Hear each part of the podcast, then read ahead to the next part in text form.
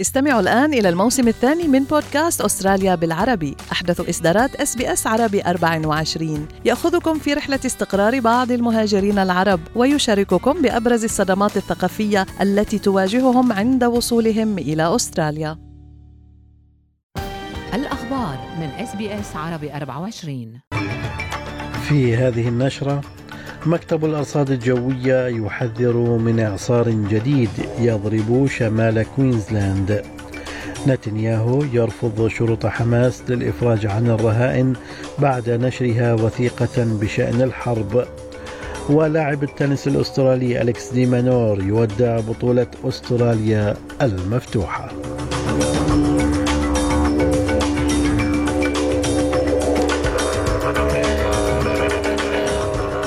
الفهد يحييكم وعليكم التفاصيل.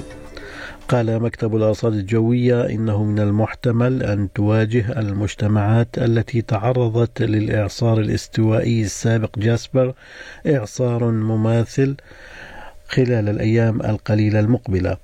ويبدو أن الإعصار المحتمل يتشكل في بحر الكورال.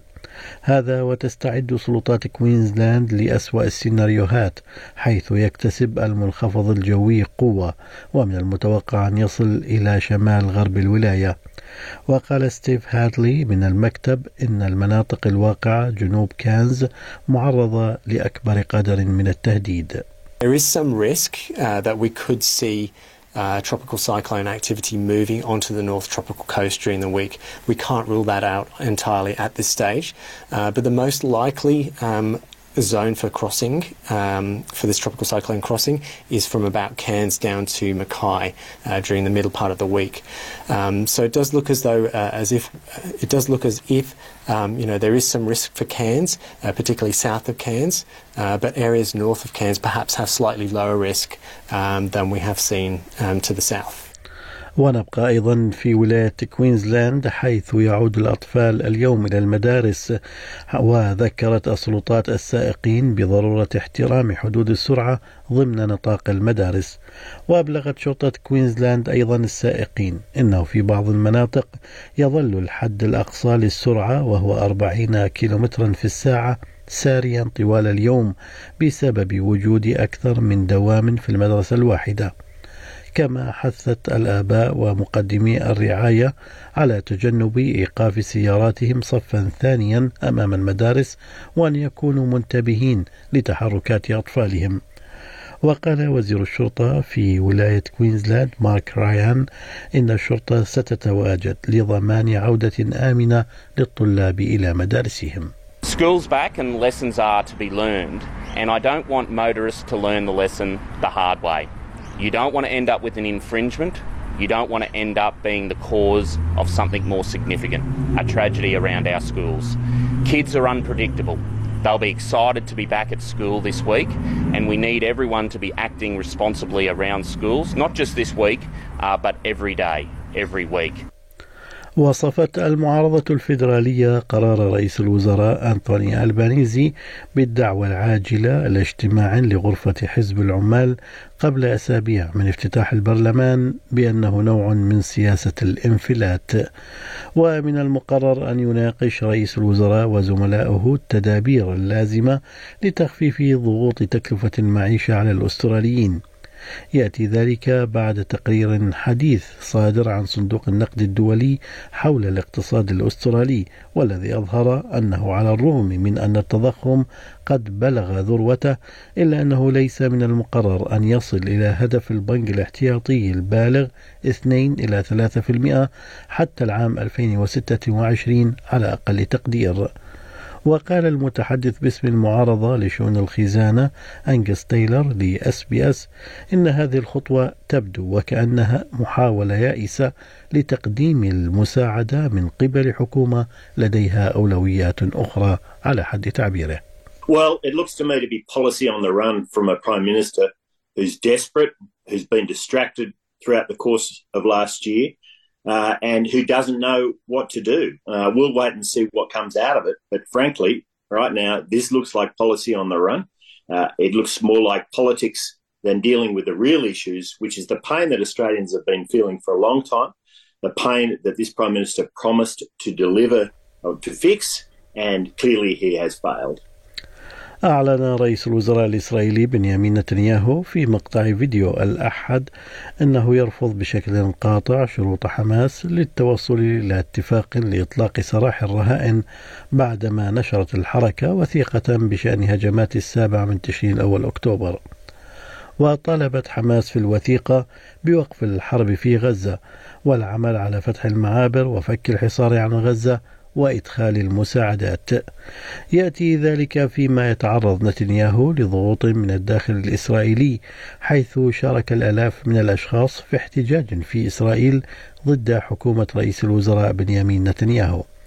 وطالب المشاركون في مسيرة في تل أبيب بوقف فوري للحرب في غزة من أجل إطلاق سراح أكثر من مئة رهينة ما زالوا محتجزين لدى حماس. وتقول شقيقة جندي قتل خلال الحرب إنها تشعر بأن حكومتها تخلت عنها The government that abandoned us on October 7 continues to abandon us every day since. Those evacuated from the northern and southern borders, the families of the victims, the reservists, the hostages. وبعد تبادل أولي ل 105 رهائن مقابل 240 سجينا فلسطينيا في نهاية نوفمبر تشرين الثاني قالت حماس إنها لن تطلق سراح الرهائن المتبقين الذين احتجزتهم خلال هجومها على جنوب إسرائيل في السابع من أكتوبر تشرين الأول حتى ينسحب الجيش الإسرائيلي من قطاع غزة. ومع ذلك يقول نتنياهو إن حماس بحاجة إلى هزيمة عسكرية على حد تعبيره لضمان إطلاق سراح الرهائن المتبقين. في هذه الأثناء واصل الجيش الإسرائيلي الأحد قصف قطاع غزة حيث تجاوزت حصيلة القتلى 25 ألفا بحسب وزير وزارة الصحة التابعة لحركة حماس في اليوم المئة وسبعة للحرب بين إسرائيل وحماس وسط تصاعد التوترات الإقليمية. هذا واندلعت الحرب في غزة بعد هجمات شنتها حماس على جنوب إسرائيل وخلفت 1200 قتيل في الجانب الإسرائيلي. من جانب آخر تقول مراسلة أس بي أس عربي 24 في الأراضي الفلسطينية راما يوسف إن الحكومة الإسرائيلية المصغرة وافقت على تحويل أموال الضرائب الفلسطينية الخاصة بغزة. صدق آه، مجلس الوزاري الإسرائيلي المصغر طبعا للشؤون السياسية والأمنية الكابينت هذا اليوم على تحويل أموال آه، الضرائب للسلطه الفلسطينية على أن يتم إيداع هذه الأموال التي تختص في غزة تحديدا لدى وسيط ثالث وهو النرويج أموال آه، المقاصة تعتبر يعني تشكل نسبة 65% من الميزانية السنوية للسلطة الفلسطينية وهي مبلغ يعني كبير جدا يتراوح ما بين 750 إلى 800 مليون. شاكل هذا الاقتراح طرح من الكابينت ولكن لم يحوز على آه، يعني تم رفضه من السلطة الفلسطينية. في عودة لمحلياتنا أعلنت الحكومة الفيدرالية عن إدراج علاج جديد في قائمة الأدوية المدعومة ضمن نظام المنافع الصيدلانية للمرضى الذين يعانون من سرطان الجلد. ومن المقرر أن يتم إدراج عقار يسمى أبدولاك وهو عبارة عن مزيج من العلاجات المناعية التي تهدف إلى مساعدة الجهاز المناعي للشخص على مقاومة سرطان الجلد على إدراجه ضمن قائمة الأدوية المدعومة اعتبارا من الأول من شباط فبراير. في الرياضة وفي التنس بالتحديد ودع لاعب التنس الأسترالي أليكس ديمانور بطولة أستراليا المفتوحة بعد خسارته الليلة الماضية أمام أندري روبليف. وبدأ ديمانور محطما بعد انتهاء المباراة. نبقى أيضا في هذه البطولة حيث عادل الصربي نوفاك جوكوفيتش الرقم القياسي لروجر فيدرر في أكبر عدد من الوصول إلى ربع نهائي البطولات الأربع الكبرى برصيد 58 مرة بعد فوزه على الفرنسي أدريان مانارينو 6-0 و6-0 و6-3 ووصف جوكوفيتش المباراة بأنها واحدة من أفضل المباريات التي خاضها.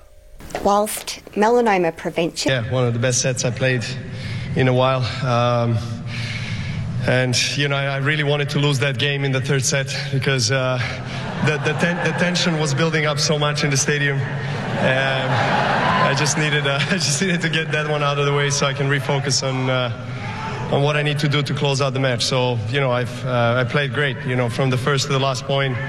في أسعار العملات بلغ سعر صرف الدولار الأسترالي 66 سنتا أمريكيا حالة الطقس المتوقعة في كبريات المدن الأسترالية لهذا اليوم بيرث مشمس أقصى درجات الحرارة فيها 28 أدليد مشمس 32 ملبن أمطار محتملة 21 درجة هوبرت أمطار متفرقة 16 كامبرا غائم جزئيا 26 سيدني غائم جزئيا 26 بريسبن مشمس 36 وأخيرا داروين أمطار 32 درجة. كانت هذه نشرة الأخبار. قرأها على حضراتكم سليم الفهد من أس بي أس عربي 24 شكرا لإصغائكم.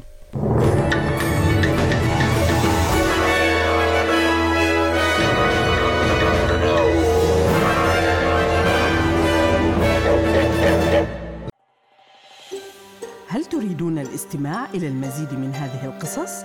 استمعوا من خلال أبل بودكاست، جوجل بودكاست، سبوتيفاي أو من أينما تحصلون على البودكاست